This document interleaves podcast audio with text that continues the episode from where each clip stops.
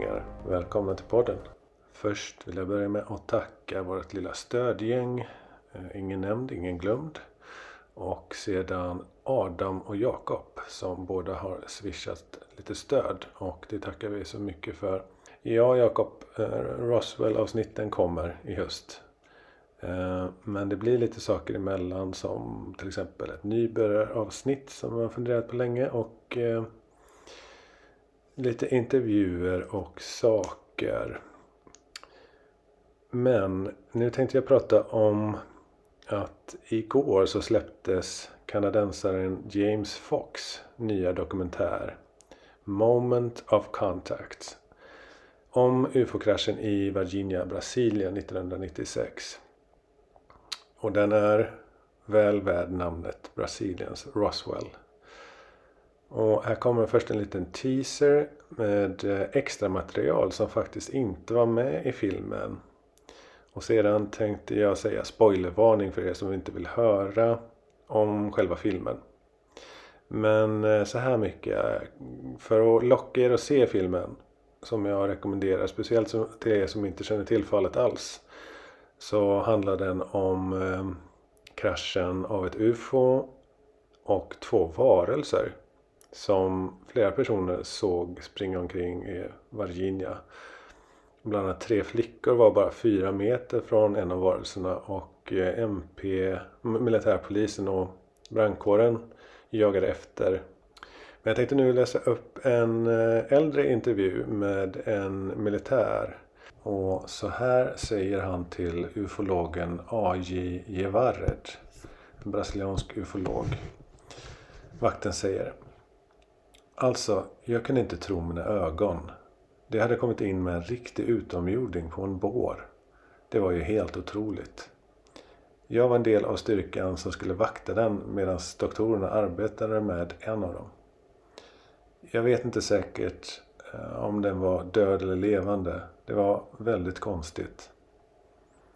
Vår befälhavare var rädd för att vi skulle smittas av någon sjukdom från den för det luktade fruktansvärt illa. Riktigt illa. Den var cirka en meter lång med väldigt oljig och brun läderaktig hy. Och de röda ögonen var verkligen helt otroliga. Den hade konstiga kjolliknande händer. Det fanns inte en chans att det här var en människa. Det var definitivt en utomjording. Definitivt. Jag var bara inblandad i denna delen vid sjukhuset. Medan jag vaktade gjorde många sorters tester på den. Men jag vet inte om det var en obduktion eller ett räddningsförsök. Som jag uppfattade det så var sjukhuspersonalen lika nervös och chockad som jag var. Jag menar, du måste förstå hur galet detta var. Det var helt otroligt. Till slut kom doktorn och sa att varelsen hade avlidit och det fanns en tid eh, för dödförklarandet. Ärligt talat så var detta det galnaste jag någonsin sett. Jag vet det låter galet, men jag var där och det hände. Jag såg varelsen med egna ögon. Moment of Contact finns att se via Apple och även via Vimeo. Den här händelsen är helt makalös på många sätt. Och den är ganska fundamental skulle jag säga. Den har inte så stark ställning för det var inte så många som trodde på de här ryktena. Eller ryktena. Det var ju inte rykten bara utan det var bara så saftiga, makalösa uppgifter. Så det var nog det som var svårt för även mig och James Fox och många andra att tro på att det var så här bra och stabilt som det verkar vara.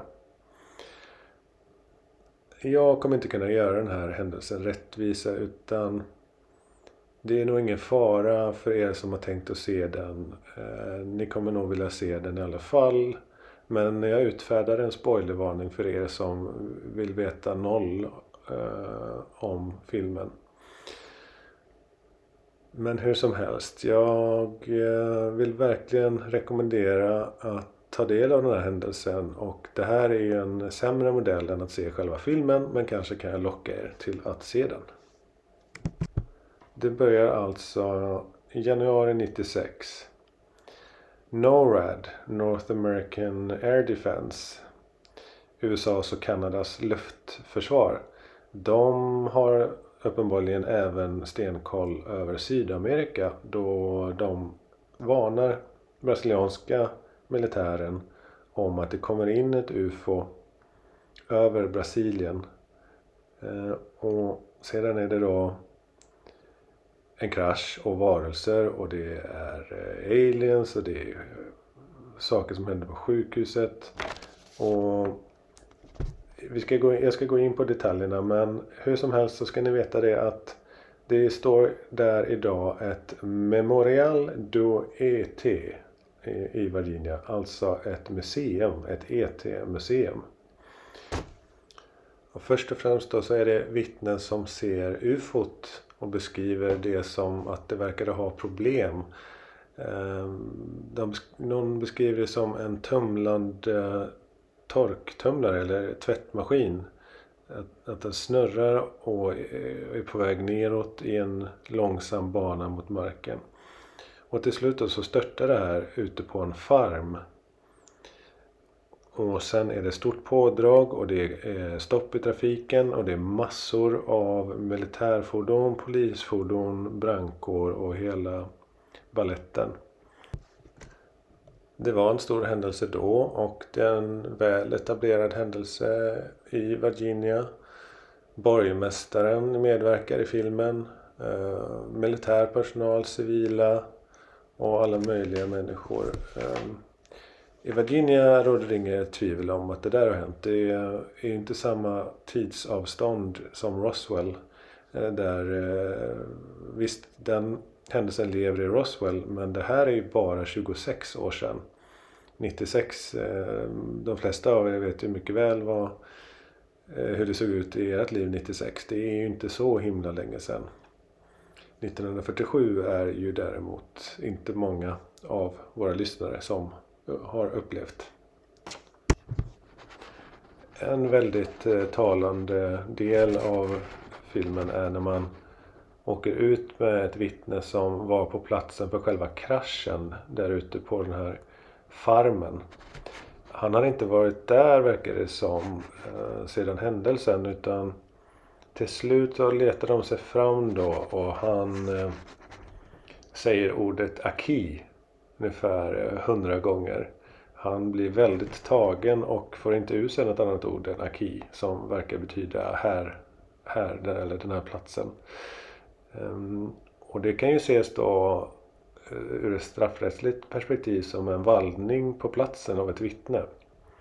Och det är väldigt bra bevisvärde när man tar ut vittnen eller domstolen ut på själva eh, platsen. Och han blir som sagt var väldigt tagen och berättar om hur, eh, hur stort det var. Det var ungefär som en minibuss eller en skolbuss. Han ändrade sig till skolbuss. Och att det luktade något fruktansvärt av ammoniak eller någonting eh, så starkt. Och det var, han kallade det för ett tefat och det är så det beskrivs. Stor som en skolbuss ja och eh, Militären kommer dit och han blir hotad med vapen och det är många personer som blir hotade av eh, polis och bland annat eh, så, så stoppade man journalister och pressen från att rapportera och hotade dem med fängelse. Eh, tre andra huvudvittnen här är de här tre flickorna som idag är vuxna kvinnor. De var ute och det var eh, på dagtid. De gick mellan två cementväggar och ser en brun humanoid varelse som sitter ihopkrupen mot en av cementväggarna. Och det de ser här är alltså en icke-mänsklig humanoid. Den har liksom två fötter, två ben, överkropp, två armar och ett huvud. Det är det man kallar för humanoid. Och Men de, de är säkra på att det inte var en människa helt enkelt. Och de beskriver det som att alla blev rädda. Och det var inte bara de utan även varelsen såg väldigt rädd ut. Utomjordingen. Eller alien kanske är bästa ordvalet här för er som inte gillar ordet, alien, äh, ordet utomjording. Ordet utomjording och utomjordingar är ju kraftigt stigmatiserat och eh, men jag jobbar på att ta tillbaks ordet. Men eh, aliens kanske går bra för samtliga för eh, om det inte är utommänsklig på svenska utommänsklig varelse. Jag vet inte vad ni tycker om det. Men vi kör på Alien va. Den beskrivs då av de här tre flickorna. Nu som då. Det, det som är bra med de här tre vittnena. Nu blir det väldigt torrt här. Jag rekommenderar att se filmen. Istället för att jag ska sitta här och bara prata om torra analyser om eh, vittnesmål och så vidare. Så se filmen sen. Men i alla fall. Den de beskriver den här nu och då. De är väldigt samstämmiga både då och nu då 26 år senare som vuxna kvinnor. De har inte ändrat sin historia. Och de är stabila och fortfarande helt säkra på att det inte var en människa. Den hade oljig hy. Röda ögon. Inga ansiktsuttryck. Tre små horn i pannan som var symmetriskt placerade längst upp på pannan. Den hade väldigt liten mun. Och tre fingrar eller tår, eller både fingrar och tår. De var till antalet tre. Och eh, en, det är bara en av tjejerna som ut, eller de är kvinnor eh, vid det här laget. Eh, som uttalar sig om var hon tror den kommer ifrån och säger att hon tror att den kommer från en annan planet.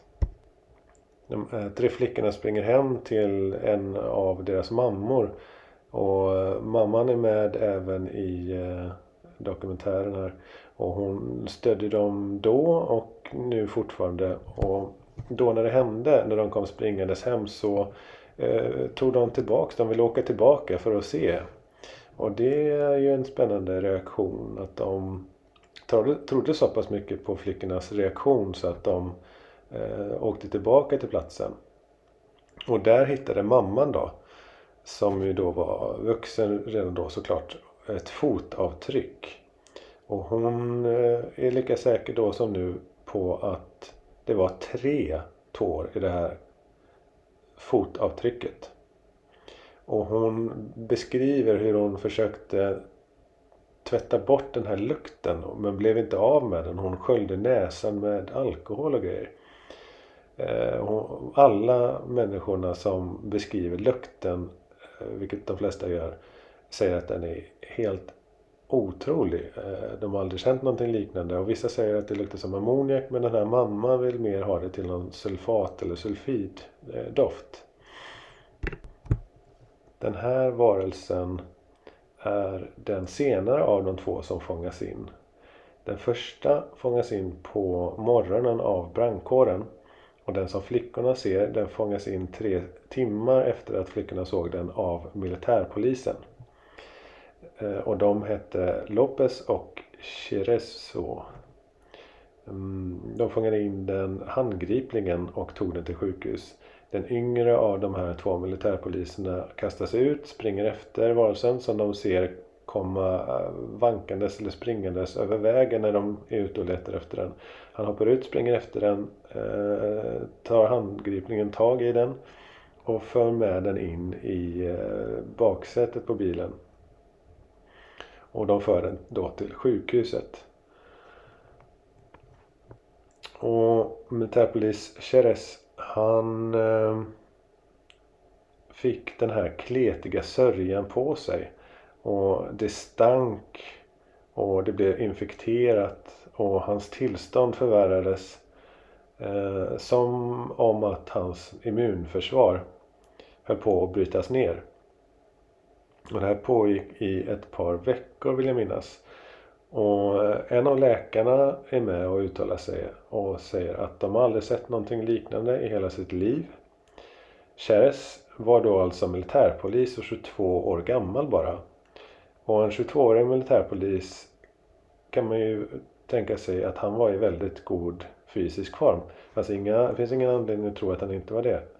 Men han eh, dog ändå då efter en mystisk sjukdom och ingen av de, alla läkarna som har eh, undersökt eller varit inblandade i det här fallet har någon orsak att komma med utan de läkarna som intervjuas tycker att det här stämmer med vittnesmålet eller kan stämma. Han vet ju inte vad som hände innan men när han han har ju hört om den här historien sedan det hände såklart och eh, på han tillfrågas eh, om han tycker att det här storyn, historien kan stämma så han kan inte bekräfta det men han eh, det verkar kunna göra det. Vid 2002 så hade ufologerna utrett detta till att de hade hittat då 14 civila vittnen åtta militärer. Cheres änka. Hon eh, ville få ut journalen av det här, från den här händelsen såklart. Och hon hade problem med att få ut den. Men efter mycket krångel så fick hon ut, men bara delar av den. Vissa delar av journalen av sin avlidne man fick hon inte ut. En annan ufolog vid namn Rodriguez som även är advokat till yrket. Han har utrett det här och, berättar att när eh, brandkåren fångade in den första varelsen så gjorde de det med ett tvångsnät. Och det här bevittnades även av eh, civila personer som såg att brandkåren var där och höll på med någonting. Andra vittnen såg en annan farkost som de tyckte verkade leta efter något enligt någon form av rutnät. Och de beskriver farkosten som en roterande sfär, ett tefat. Det som är slående om den här händelsen är att det finns ingenting som har kommit fram åtminstone som talar i någon annan riktning. Utan det är väldigt samstämmigt. Och de verkar ha hållit samma historia från start till idag. Vilket rimmar väldigt, väldigt bra med att det är sanningen de, så som de känner den, som de berättar. Andra saker som pekar på att någonting stort hände var att vissa militärer omplacerades och försvann från sin tidigare placering. Och om det här då om debunkers och skeptiker och desinformatörer ska försöka så tvivel i den här händelsen så måste man ju komma fram till då att det inte var några utomjordingar kanske. Det är nog deras bästa eh, approach. Eller att tiga ihjäl händelsen och inte prata om den är nog första valet. Men eh, för debunkers, för vi får se vad Mick West kommer med men han kommer ju nog säga att det var den här gamla eh, det har funnits något rykte om att det skulle kunna varit någon uteliggare som hade gyttja på sig. Att de hade sett fel. Så det är väl det de får satsa på. Men det, det rimmar ju inte med den här stora insatsen direkt. Och det rimmar ju inte med att militärer omplacerades. Och eh, det är något vittne som var lite eh, fundersam över varför hans bekanta bara åkte iväg plötsligt utan att säga någonting. Och sånt händer ju inte riktigt om eh, några flickor har sett en, eh, en, en uteliggare som hade gyttja på sig. Och det finns ju då vittnesmål också från sjukhuset om att man tog röntgenbilder som militären konfiskerade. Man stängde av en del av sjukhuset. Ett anonymt militärt vittne berättar också som eh, de tre flickorna och mamman gjorde om att varelsen hade tre tår. Och det var en levande alien kallar han den. Det finns även en brasiliansk flygtrafikledare som berättar att den här efter den här händelsen så kom det ett amerikanskt plan. Det var US Air Force som landade på den brasilianska flygplatsen. Sedan for man därifrån till Virginia med två helikoptrar. Sen kom man tillbaka med helikoptrarna och landade, lastade saker i flygplanet och lämnade Brasilien. Han säger att han, eh, han påstår att någonting hämtades. Det var det, en operation där någonting hämtades. Mamman till de här tre flickorna, hon blev senare eh, besökt av fyra stycken utlänningar som hade med sig pengar i en portfölj. De var mörkt klädda och de ville få henne att övertala flickorna om att de inte hade sett någonting. Och att de skulle då få de här pengarna i väskan och det var mycket pengar men de kunde bara spenderas utanför Brasilien. Den överlevande militärpolisen som fraktade utomjordingen eller eh, humanoiden, han, Erik Lopez, han hade gömt sig, han har gömt sig från den här händelsen. Men man har då, James Fox har listat ut, eller fått hjälp med att lista ut vart han bor och åkte dit för att intervjua honom. Men eh, det slutade med att eh, Lopez hotade att skjuta dem för att de gick in på hans mark. Så de åkte därifrån. Och ytterligare ett bevis på att det här är någonting speciellt. Eh, om det hade varit någonting alldagligt eller något, någonting ointressant så hade ju inte folk agerat på det här viset. John Mack dyker upp igen. Alltså professorn vid Harvard i eh, psykiatri. Han var ju med i dokumentären om Ariel School-fallet som vi har pratat om tidigare. Det är också en fantastisk dokumentär som heter Ariel Phenomenon.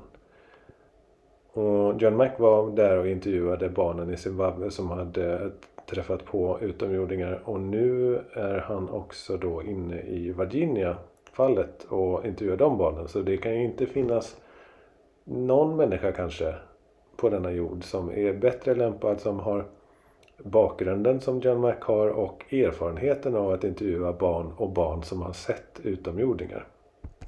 Och när James Fox har undersökt det här fallet så har han då som även Roswell eh, som har förekommit i Roswell att en del vittnen fortfarande inte vill berätta om händelsen.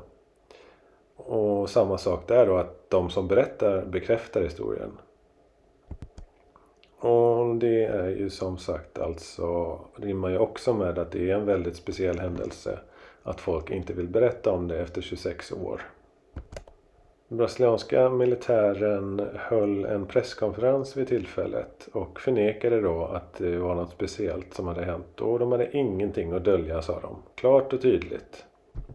Men James Fox har fått tag i den pensionerade militären José Carlos Pereira. Han eh, säger inte rakt ut vad det var som hände men han eh, bekräftar att militären inte alltid berättar sanningen när det handlar om eh, sådana här saker. Och han var ganska högt rankad vid det här tillfället. Någon slags Lieutenant Brigadier, vad det nu betyder. I det brasilianska flygvapnet. Och åter till A.J. Gevared, ufologen. Han har grävt länge Eh, väldigt etablerad och ansedd ufolog. Och han säger att Virginia-caset är den mest eh, välbevarade hemligheten inom de brasilianska militära kretsarna. Och det här tror ju jag beror på att det är USA, eh, på USAs inblandning. De har väl troligen eh, Eh, kan inte berätta vad som helst i och med att eh, USA är inblandade och de har väl någon uppgörelse kan man tänka eftersom de tog hand om både, i alla fall den levande utomjordingen och troligen den andra döda varelsen. Själva vraket är lite otydligt vem som tog hand om det. Men de flög i alla fall iväg med rejält med material. Och så var det med det. Men överlag då, bevisvärdet för det här caset är enormt stabilt. Det pekar åt samma håll. Vittnena berättar eh, väldigt trovärdigt. Den trovärdighet som rimmar med att det här är sant. Det finns många detaljer som pekar på att det här inte var någonting eh, vardagligt eller någonting konstigt. Och det har inte kommit fram någon bra förklaring. Utan alla säger att det var eh, humanoider eller eh, utomjordingar säger de flesta. Och hela staden inklusive borgmästaren. Det här är, eh, det här är liksom väl etablerad historia snarare. Det, här, det finns inga liksom tveksamheter. Det finns inga rimliga tvivel om varken detta caset i Virginia eller om Ariel School eller om Roswell. Men vi får väl se vad det ska försökas att eh, spå, så sådana tvivel. Men eh, se på filmen, jag rekommenderar verkligen. Det här är det är inte fler vittnen än Roswell men de är så mycket närmare i tid och dokumenterade i modern tid. Eh, inspelade intervjuer och så vidare som inte finns så mycket av, inte lika mycket av i Roswell. Så om ni ser den här filmen så kan jag nog eh, sätta en slant på att ni kommer slås av hur stabilt det här caset är. Så jag slår ett slag för Moment of Contact. Eh, den går att hyra från och med den första november och fram tills dess verkar som den bara går att köpa men då får man även extra material och extra materialet ska vi återkomma till. Tack för att ni har lyssnat även om det här var en väldigt torr version. Ni kommer eh, knappt att eh, emotionellt kommer ni inte känna igen er när ni ser filmen men jag vill så, slå ett slag för den här händelsen och för dokumentären eftersom det är så fundamentalt signifikant, eh, viktigt och omvälvande. Om man inte tror att ufon kraschar och eh, utomjordingar springer omkring på jorden så kolla in det här caset. Tack för idag och vi hörs senare.